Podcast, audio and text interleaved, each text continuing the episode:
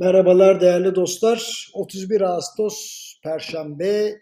Biliyorsunuz cumaları podcast paylaşmaktan pek hoşlanmıyorum çünkü haftada bitiyor.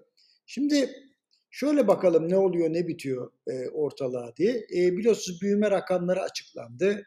E, bu büyüme rakamlarına bakınca aklımıza neler geliyor onu söyleyeyim. Şimdi normalde ben %4 civarında bekliyordum. Daha doğrusu sabahleyin bir televizyon programında yüzde üç buçukla dört arası e, çıkar dedim. Ama beklentim dörttü. Biraz e, düşük çıktı yüzde üç nokta sekiz ama şöyle diyeyim size en azından yüzde üç değil. Çünkü yüzde üç Türkiye için hakikaten durgunluk anlamına geliyor.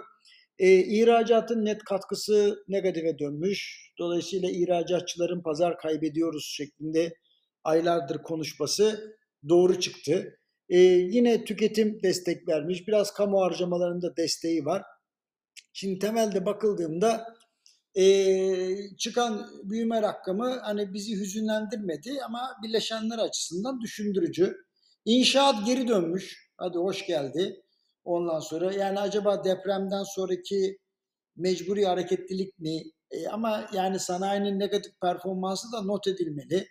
E, kapasite kullanım oranlarına bakıyoruz, imalat sanayi endeksine bakıyoruz. Uzun zamandır böyle yatay çizgide devam ediyor aynı oranlarda.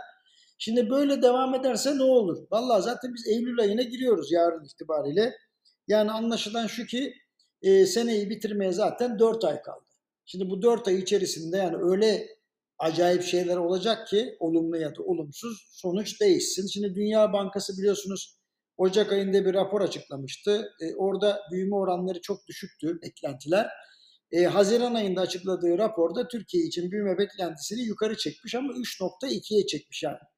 E, şimdi ben çok net söyleyeyim yani yüzde üç buçukla yani minimum yüzde iki buçuk maksimumda yüzde dört arası bir büyüme bekliyorum. Tabii diyeceksiniz ki ya hoca işte bir buçuk puan da az değil ki. Niye? Ama şundan dolayı söylüyorum. Yani Türkiye bir anda üçüncü çeyrekte çok acayip işler yapıyor. Sonra düzeltmeler yapıyor vesaire vesaire. Ama 2023 büyüme beklentisini %3.2 demişse Dünya Bankası bundan da çok büyük bir sapma olmasını beklemiyorum. Hadi bilemedim 3.5 çıkar. Ama 4 olma ihtimali var mı %4? O da dediğim gibi bazı gelişmelere bağlı. Mesela e, yerel seçimler olacak diye son 3 ay hani gaza basılırsa işte e, ya kamu harcamalarında öyle gider. Şimdi hane halkı harcamalarına fren atılıyor. Hane halkı harcamalarına fren atılıyor ve seçici şekilde devamlılığı isteniyor. Bu arada kredi ile alakalı oldukça seçici e, yaklaşımlarda bulunuyor. Özellikle para otoritesi. E, ve gördüğünüz gibi yani şöyle diyeyim size e, seçilmiş kalemlerde e, büyümeyi, büyümeye müsaade eden bir yaklaşım var şu an ekonomi yönetiminde. E, dolayısıyla e, üçüncü ve dördüncü çeyrekte bu kadar çok e, hane halka harcamasının büyümeye destek vereceğini hiç zannetmiyorum. E, dolayısıyla sene başından itibaren baktığımızda e, büyüme oranı yavaşlayacak herhalde. Ondan sonra ama yüzde üçün üç civarında kalmaya devam ederse son iki çeyrekte işte bizim bahsettiğimiz gibi Dünya Bankası'nın da öngördüğü yüzde 3.2'nin etrafında dönen bir büyüme olacak. Kötü mü? Kötü değil tabii. Ondan özellikle deprem yaşamış, e, çok ciddi bir deprem yaşamış, e, onlarca can kaybedilmiş, büyük maddi zararlar var. Onun haricinde işte e, seller olmuş, yangınlar olmuş, e, nasıl diyeyim size e, firmalar zorluk çekmiş, ihracatta siparişleri üçte bire düşen sektörler var. Yani bütün bunları hesap ettiğimizde e, yine de yüzde üç civarında, yüzde üç nokta iki civarında bir büyüme kötü sayılmaz. Gelecek sene daha iyi olmasını e, ancak bekleyebiliriz. Ama aldığımız bilgiler şunu gösteriyor ki ekonomide hakikaten gerçekten bir iyileşme başlayacaksa bunun başlangıç tarihi 2024 yılının Haziran ya da Temmuz ayı olacak deniyor. E, dolayısıyla biraz daha bekleyeceğiz. Yani buradan bir 9 aylık bir e, bekleme süremiz var.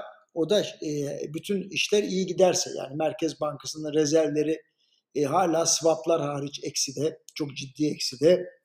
Türkiye'nin çok ciddi bir kamu açığı var. E, onun öyle giderilecek gibi de durmuyor. Önümüzde yaklaşmakta olan e, yerel seçimler var. E, dolayısıyla biraz siyaset karışacak. O yüzden Türkiye'yi hani zor bir e, dönem bekliyor. Ama büyüme rakamları açısından bakıldığında hani hiç çoktan iyidir deriz. Ha diyeceksiniz ki hoca Türkiye için en uygun büyüme oranı ne? Vallahi yüzde beş. Çünkü yüzde beş e, Türkiye için e, oldukça sağlıklı bir büyüme oranı. Hani yüzde beşten yukarı doğru yediye giderken biraz ısınıyor.